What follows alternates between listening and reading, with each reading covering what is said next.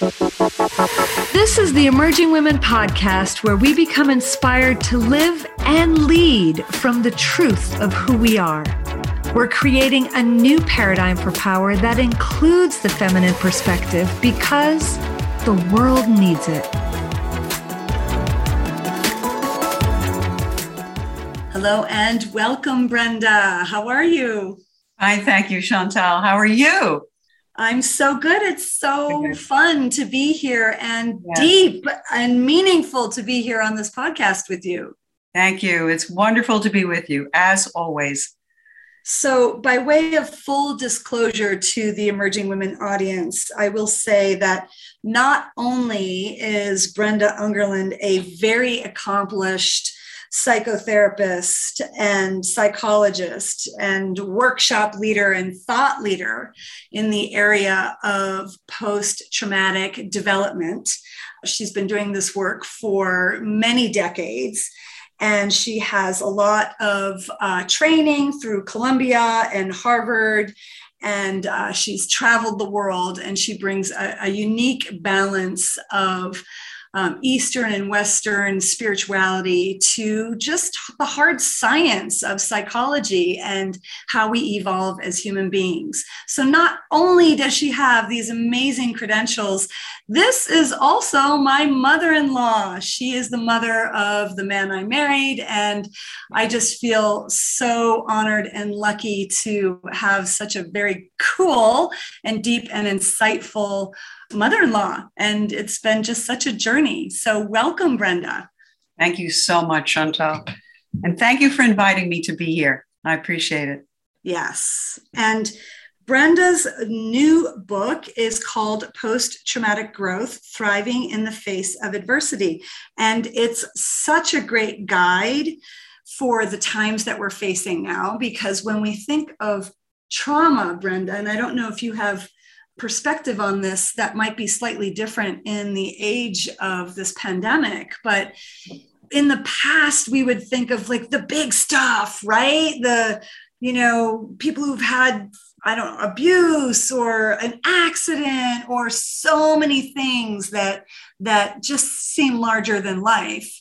Um, but since the pandemic i wonder if and, and maybe since you're you, you've already had this but for me who's a layperson in this world of of psychotherapy i'm always the one who's hiring the therapists um, you know it, it, feels like traumas don't have to be that big. They can be s- small and aggregate over time, such as the, the feeling of trauma that collectively and individually a lot of us are feeling through this pandemic. So maybe we should start there.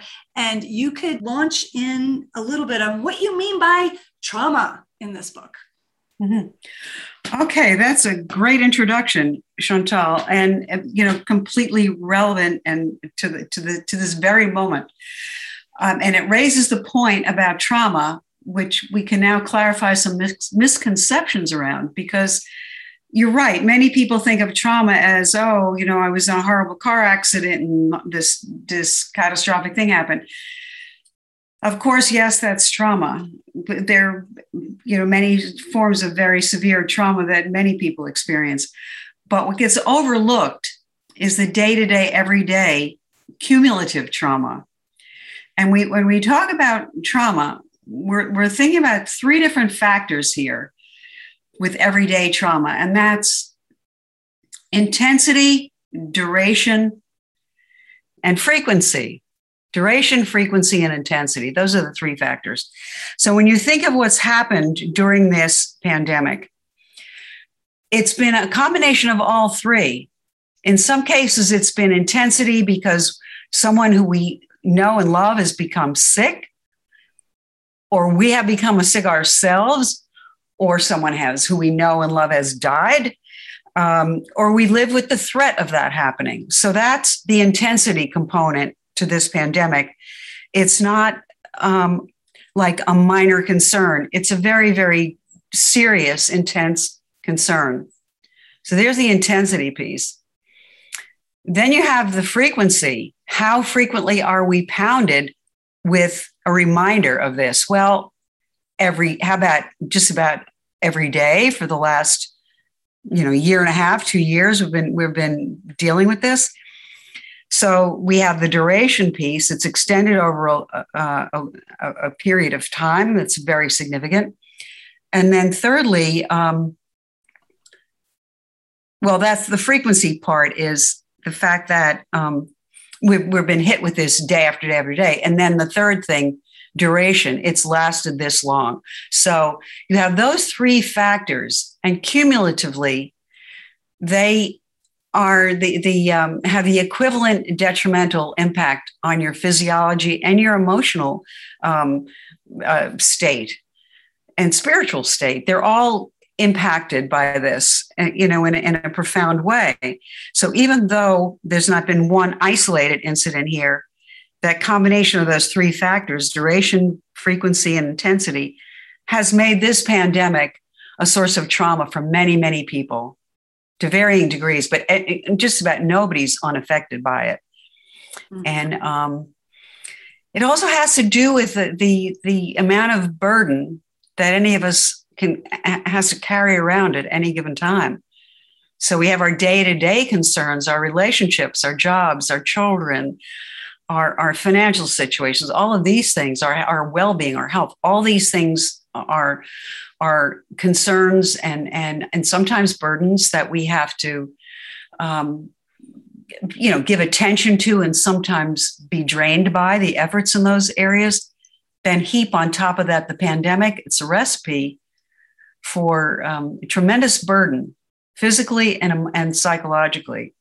And it's played out with all kinds of relationship problems. So many people true some people have gotten closer during the pandemic in their relationships, but many people have had have been very challenged by the by the extent of the one-on-one time with their spouse or family members and found it to be you know really hard so mm. i don't know does that answer your question to some degree yeah it does and it also i think when we can look at the work that you do in terms of and, and we can stretch our definition of of trauma mm-hmm. um, in a way that feels more personal and relative mm-hmm. right because the, the pandemic is not the only trauma that we're feeling. I mean each one of us has our own lives and um, and when we when we pay attention to things that we would not really put a label of trauma on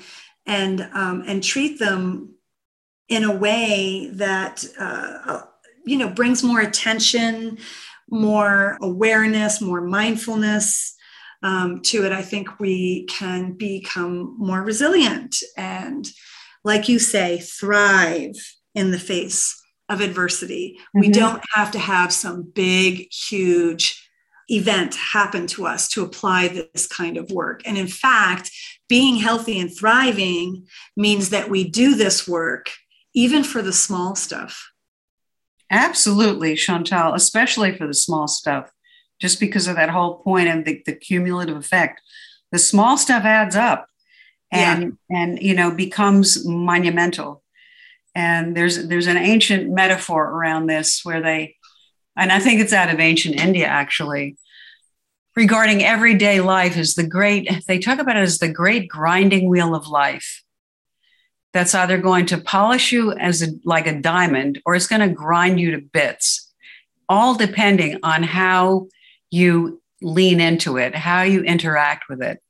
So, mm-hmm. depending on your relationship to that great grinding wheel of life, it's going to make you a stronger, more resilient person, or it's going to shred you. And, and the, the critical piece is how will you relate to it? How will you respond to it in a way that is skillful and mindful and mm-hmm. strengthens you rather than tears you apart and tears you down that's that's exactly the the pivotal moment of challenge right there the mm-hmm. everyday stress mm-hmm. And you know every time we let go of something every time a concern or a burden that well first of all let me just say this that uh, it's it's it's kind of a known fact that people spend probably 50% of their time preparing for the future agonizing about it or managing it, doing all kinds of things to get their their their next steps in place. So, you know, whether it's job related or family related, whatever, 50% of your time is focused on the future. And 40% of the time, you're looking back and comparing things from the past and, and, um, making compare doing compare and contrast with that and, and and and there's not to say that there isn't an argument for a certain amount of past and future that serves a mm-hmm. purpose too mm-hmm. but what this means is that frequently we're spending only 10% of the time truly present in the present moment mm. and the goal of mindfulness is expand is to expand that 10% that's in the present moment to a larger percentage where you're still preparing for the future because you need to you still have to you know live your plan your life and live your life mm-hmm. but you're doing it sort of with one leg in both worlds you're both um, meeting the exigencies of life on one hand and on the other hand you're really in your body you're aware of tension beginning to um, show up in your body contraction. Maybe it's in your neck, maybe it's in your shoulders or your forehead or your gut. And being that body awareness, that mindfulness and body awareness, and then breathing and releasing it. Every time you let go of some excess stress, you're liberating yourself from that burden. Hmm. So if you if you can let go of 10% of the things that, that you agonize about but can do nothing about, which is really the area of concern. Mm-hmm. Mm-hmm. Because actually, I should back up and say frequently people will ask the question is fear always bad? I mean, that's, you know, a perennial.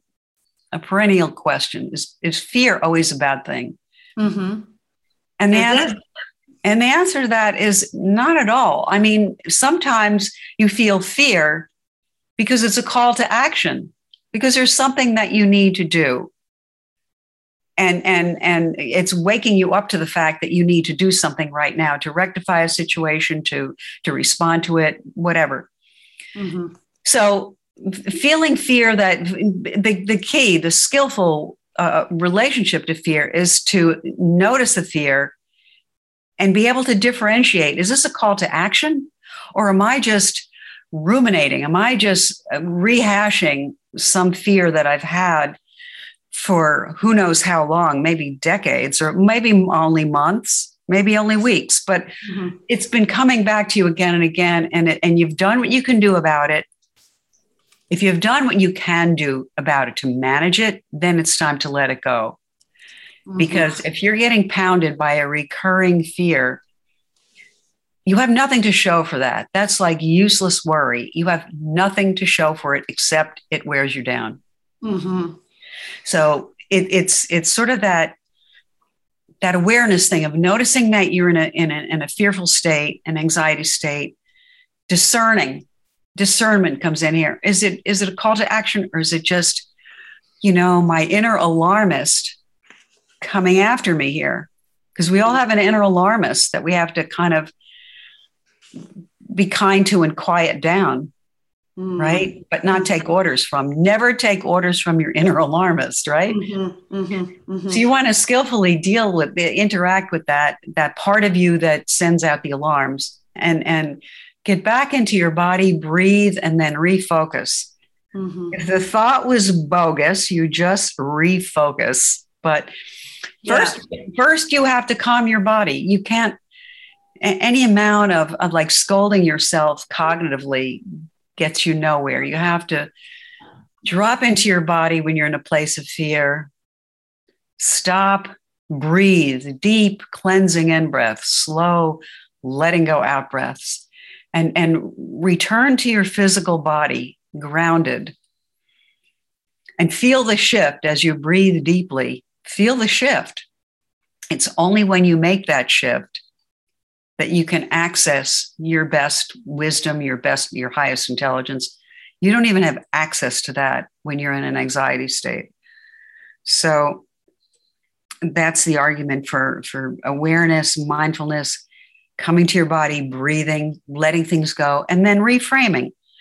You know, um, recognizing that you are catastrophizing or you are whatever it is that you were doing, whatever quote cognitive cognitive distortion you were trapped in, recognizing that, letting it go, liberating yourself from that, and then just coming back. And if you want to really um, uh, get it, get even more impact from that exercise, you finish it with an with an affirmation.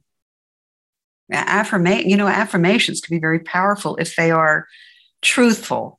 If they are truthful, they have to really be truthful and realistic. We, we affirmations have a bad have acquired a bad reputation because there are a lot of people pushing for affirmations that are completely unachievable and and and you're you know your body knows that's not real and it doesn't buy into it. But if you can have affirmations that are really um, absolutely truthful and irrefutable they will they will fortify you.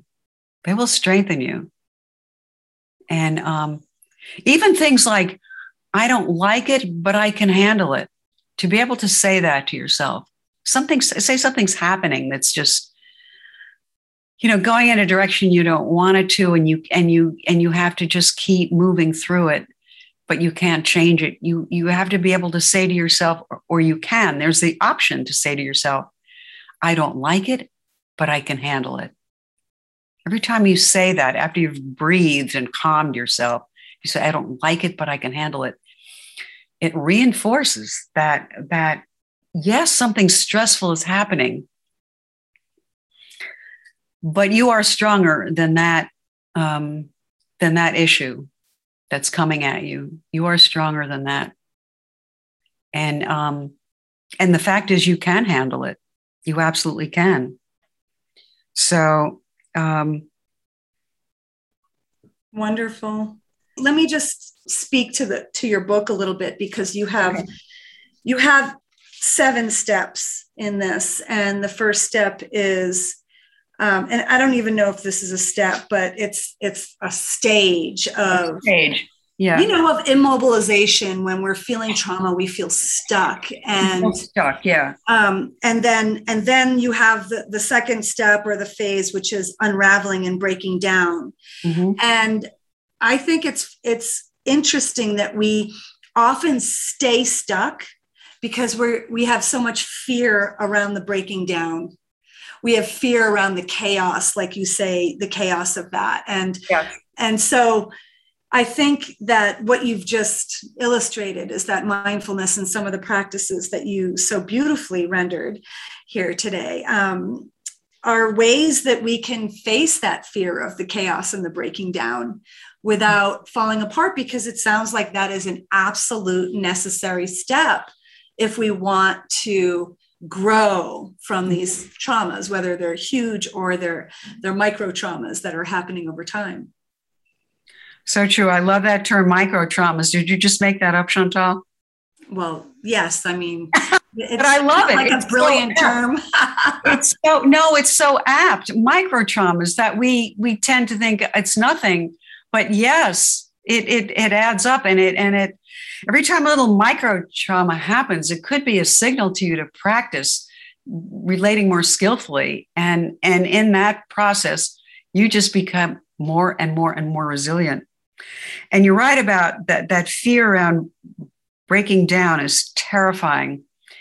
But one of the, when I did this book, I interviewed a lot of individuals who described the, that very dynamic of until they just let themselves sob or, or uh, so, sort of um, fully acknowledge how, how messed up the situation was, until they gave themselves permission to do that, they just stayed stuck. They were just, you know, plodding forward and nothing was getting better. And it was, and, and they were feeling poorly and their energy was off and they were, you know, everything about it was negative. one of the people, although I was just about to say, I interviewed a lot of individuals, you know, hundreds, but I also individ- interviewed a number of highly respected um, elders in this field. Um, a woman, just an astonishing woman who was in her well into her 90s, who was like, um, she was so respected. She, this was in New Canaan, and uh, for her point of view and her um, her wisdom. Anyway, she and this other guy who was also in his 90s, the both of them said something similar, which is this you cannot have a breakthrough unless you have a breakdown. You have to have that, you have to allow the breakdown first if you want to have a breakthrough. You have to be able to tolerate the unraveling. And the best way to tolerate that is, is because you've been developing these skills, you've been breathing, you've been, mm-hmm. and you have a vision. You have a, you have a, so one of the things that people, um, the feedback that I'm getting about this book um, is that when people are, and when individuals are going through something awful, one of the most unsettling aspects is that they have no clear sense of where this is going. Like, where the hell is this going? Is this just suffering for suffering's sake, or is this suffering potentially taking me somewhere? You mean when you say this, you're talking about the breakdown phase? Yeah, the breakdown phase, and also, well, the even the immobilization. Well, the immobilization is just something happens or something is happening, and mm-hmm. you're just overwhelmed. Mm-hmm. You're, you're just overwhelmed.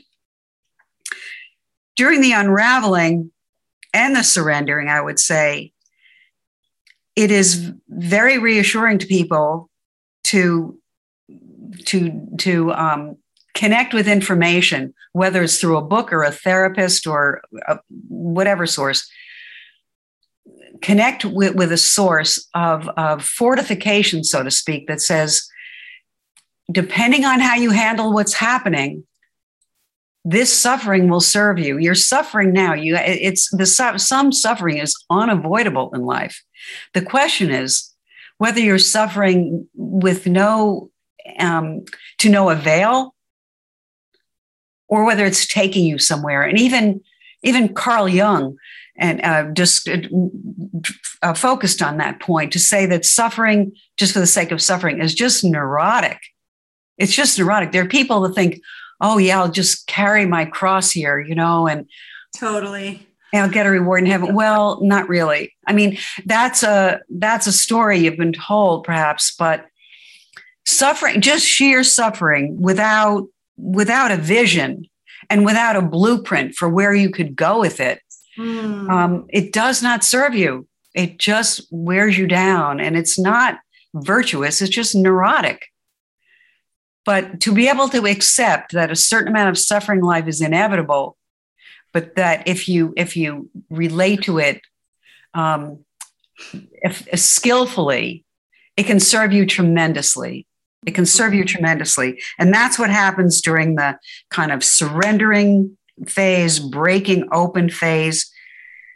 Well, and, what do you and, say? You say you have a a line in your book where you, you talk about this like threshold moving mm-hmm. imperceptibly forward. It almost feels like you can't even track it, but you're moving. And you have the quote that I love by, by Anais Nin, and that is, and the time came when remaining tight inside the bud became harder than the risk it took to bloom.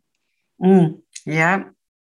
Yeah. That's a and great that's the threshold great... of when you decide, wait a minute, there's growth here for me.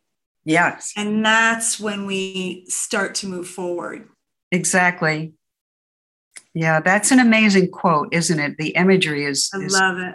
It's so accurate and it's beautiful. And and because you know, we came here to blossom and bloom. We didn't come here to just suffer and die, right? We came here to to um, evolve. Mm-hmm. And and it and you there's a price that everyone pays for that, and that is that's that price is is paid during the breaking the, the breaking open the breaking down and breaking open where you have to look at some of your old premises that may have served you fairly well in life up until this crisis, but they're really not serving you anymore. You have evolved past them, and now you, you need a bigger vision. You need to, you know, it involves opening up to life, seeking seeking input from a, a broader array of sources that you had in that you received in, in your culture of origin.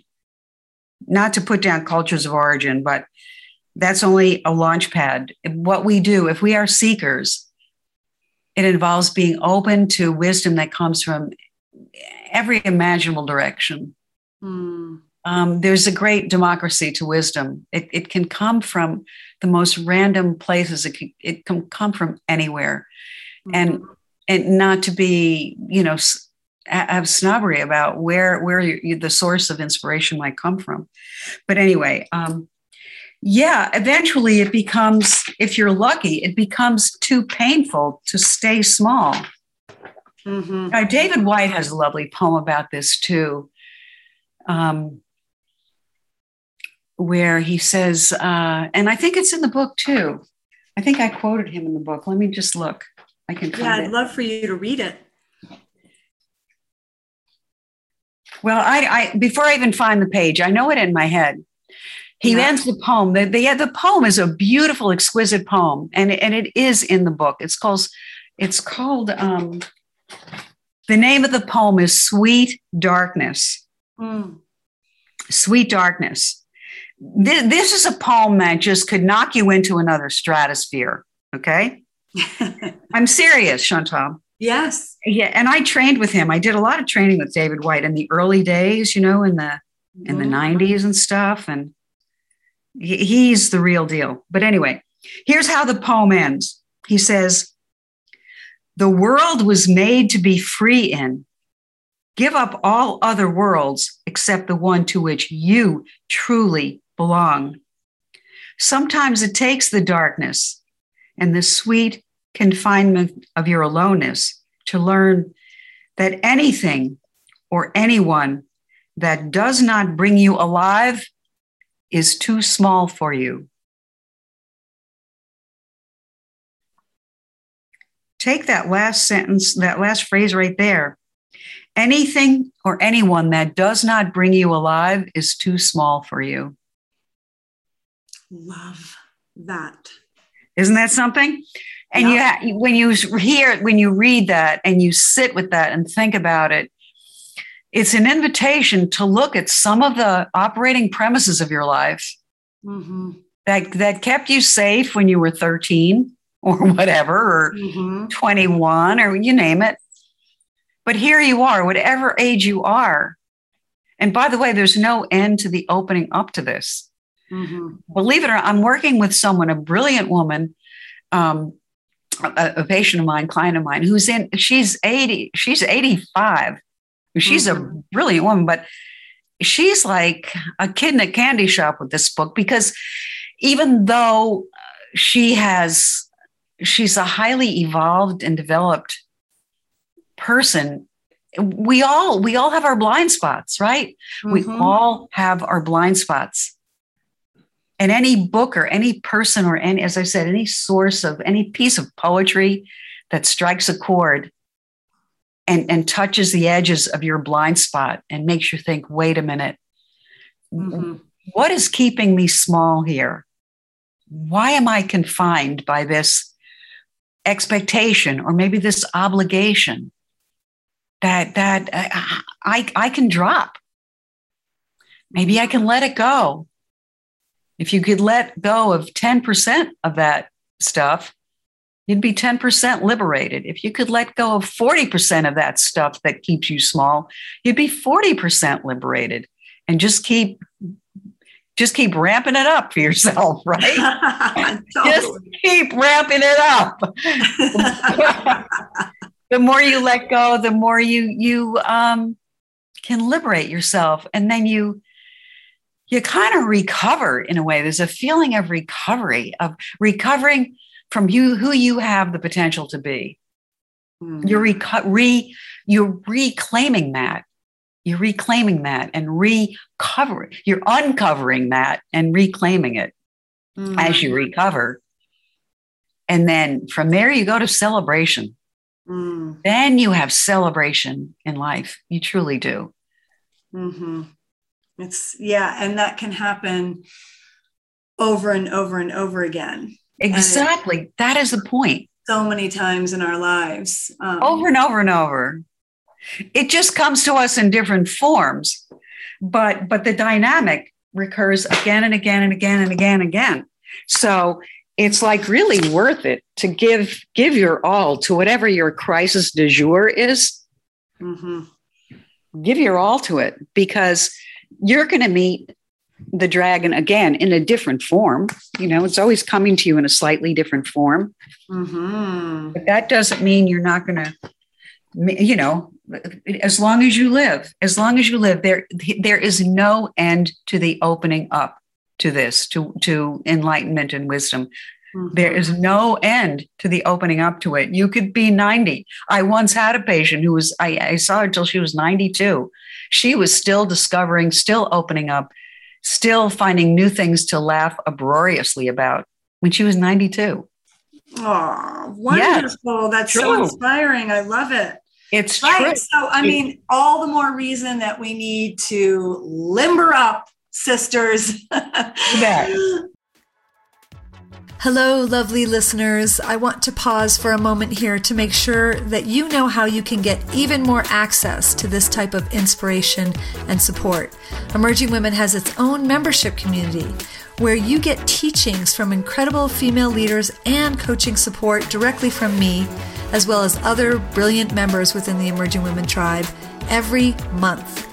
If you are ready to go deeper into your own leadership and emerging journey, head over to emergingwomen.com for a free trial of our membership community. We've truly designed it as a hub for women like you who want to create change in the world. Don't go it alone, sisters. Head over to emergingwomen.com forward slash membership and start your free trial today. Now, let's get back to our conversation. Yes, and I, I, should. There's one little piece that I left out that I that I should um, that I should include in that when you're when you're letting go of stuff, liberating yourself. Sometimes you have to grieve the fact, and this happens during like the surrendering part, the breaking open part. Mm-hmm. What are we grieving? And, Sometimes and we're, we're we're grieving a truth. We're, we're we have a feeling of grief around a truth that the grieving involves coming to terms with something. Maybe it's coming to terms with something that can never be. It's never going to happen in your life because not everything is going to happen in all of our lives. Let's be honest, right? Mm-hmm. And sometimes we're sort of we're, we're knocking on a, uh, banging our heads against a, a, what we think is a door, but it's really a wall, and it's never going to open for us. That particular thing. Sometimes the breaking down thing involves coming to terms with that and saying, "That's really not for me. It's never going to be for me." There's a huge banquet of things that are for me, but this particular thing is not one of them. And just ex- like accepting that, coming to terms with that, letting that go.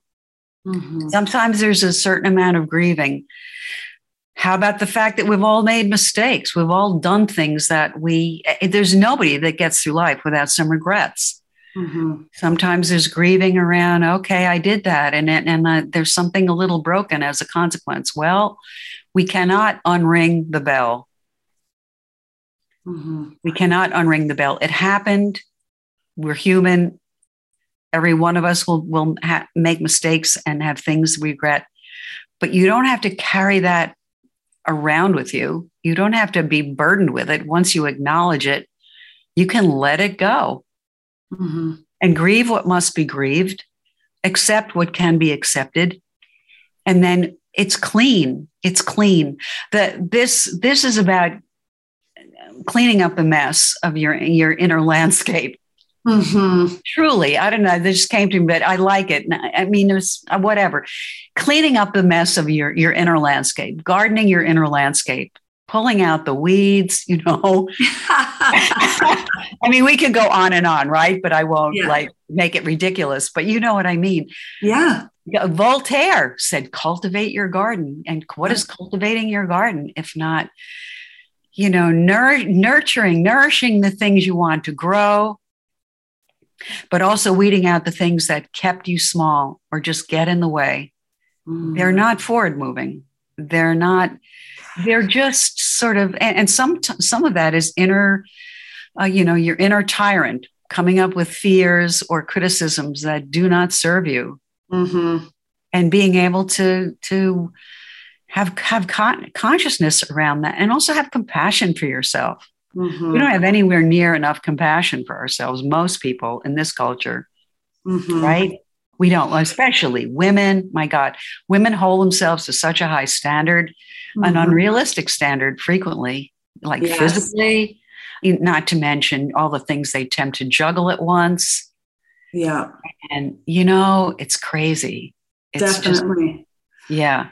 It's it's if anything, this pandemic has really caused a lot of people to reflect on, on, a lot of these things have as you say that have kept us small mm-hmm. and you know i don't know that there's a, a technique in psychotherapy right where you kind of go into those things and you mm-hmm you know you try and find the relevance you try and find yeah. where did it come from and yeah. where did it originate and what does it mean and i think what you're talking about in the letting go is like not such a heavy emphasis on that I mean, do we have really have time for that? Sometimes, I mean, I, you know, I know I put like over a decade of therapy in. I don't know, like where where do you stand on how much of the content of what we know keeps us small needs to actually be worked through, and how much of it can we move forward on? I'm not going to call them shortcuts, but you know, once you see them, they they start to dissolve.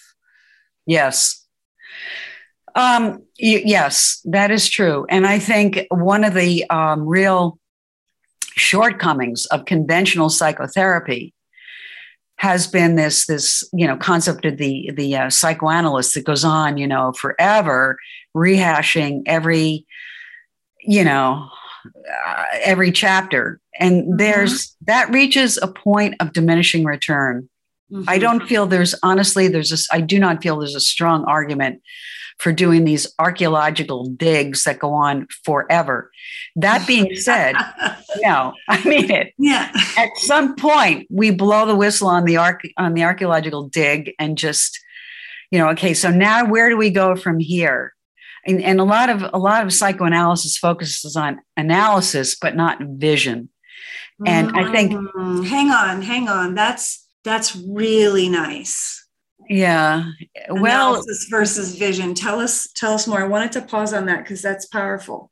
The thing is there's there's as i said there's just so much to get from going on the dig. It's important to do it to some degree so that you have awareness around what those experiences were that wounded you because we have all had them. And you should and it's important to get to know your wounds yes. But it's not necessary to keep dwelling on them the question is where the rubber meets the road here is where where do you go from here? Knowing that we have all had wounds mm-hmm. how can you convert that into uh, um, uh, you know how can you take that experience and compost it in a way that it actually serves your life? You can compost the past in your garden here. Mm-hmm. and and then put your vision on what you're cultivating now. So i like to i mean when i see a brand new individual of course very respectfully and not in a hurried way we go through the the the, the uh, issues of the past that are relevant. But then as soon as and i hold the space for that but believe me as soon as that individual is ready to make the shift into um, you know, the awakening and the breaking through and the birthing, the emerging, as soon as they're ready for um, birthing the new and emerging, that's that's where I want to put the the primary focus because that's that's full of opportunity and promise, you know, and and you know, like opportunity energizes us whereas obstacles immobilize us. Well we've all had obstacles. We've all mm-hmm. had defeats. dwelling on them is immobilizing. Focusing mm-hmm. on opportunities is energizing, right? Yeah. So, where are you going to, what are you going to put your focus on? If we're cultivating this garden, as every, you know, every wise person has said, Voltaire, I think um, Pablo Neruda has a beautiful poem about this too. You know, like God gave you this gorgeous rose garden. What did you do with it? You know, and in this poem, the guy has neglected his garden as just thorns and weeds and and he realizes he's chased the wrong things and he's neglected his own potential. Um, but anyway so yeah i love to focus on vision and and having a creative response to what has happened.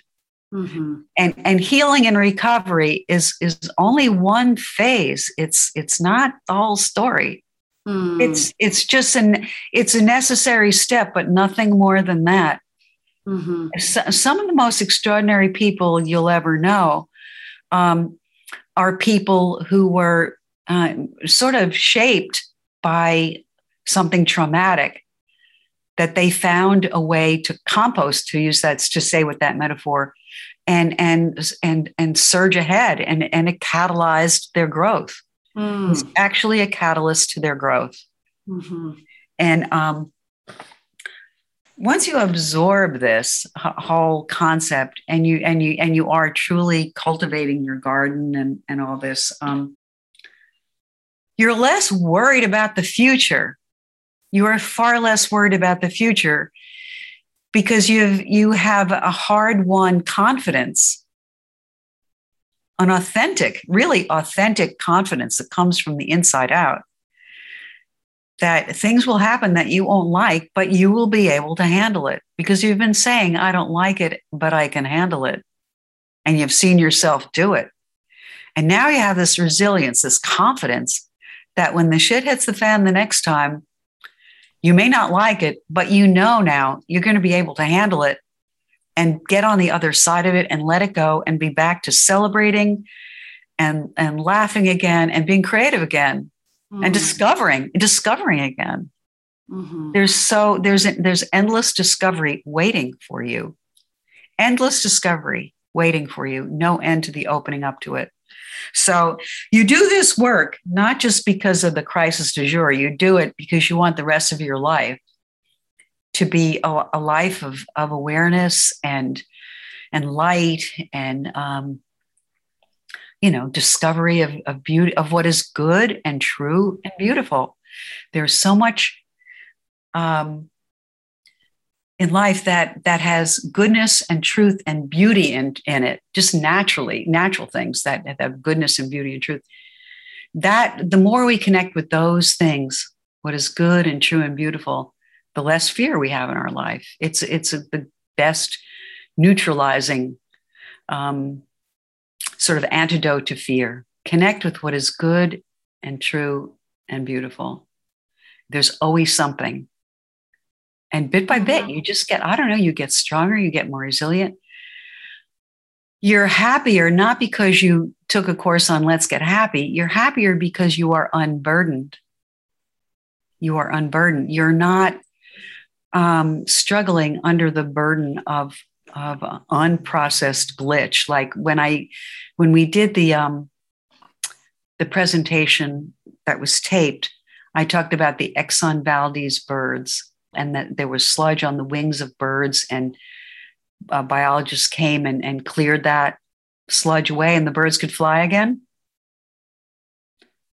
They were trying really hard to fly, but they couldn't as long as they were burdened with that sludge and they were helped to get rid of it. And by the way, this is another good part of this metaphor.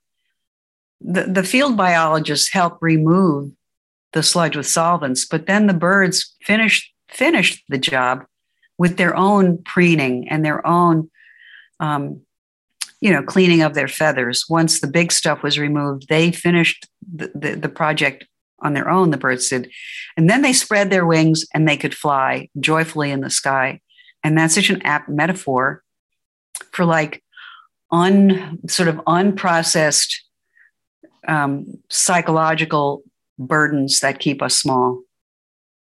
You may need help, to to get to, to get the heavy lifting part out of it but then you finish the job yourself and then you fly because you could fly all along right i love that that metaphor and i think we can all relate to that and i just feel so ready to shed the sludge well, we all, you know, we think we got rid of part of it, but there's always a little feather here or there that still has some sludge, right? Totally, totally.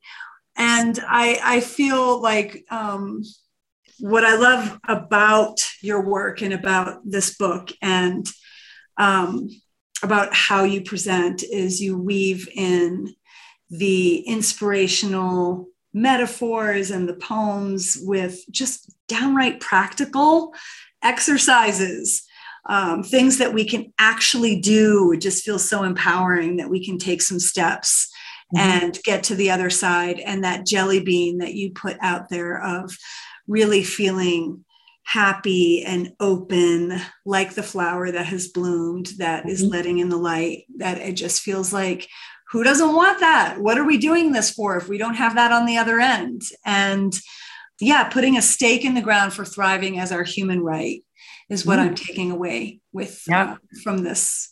So, yes, we came here to flourish. Yes, that is our role. we came here to love each other and we came here to flourish. Yes. Yeah. Thank you well, so thank much, you. Chantal. It's always yes. so much fun. It's always so much fun to have a conversation with you. I love it.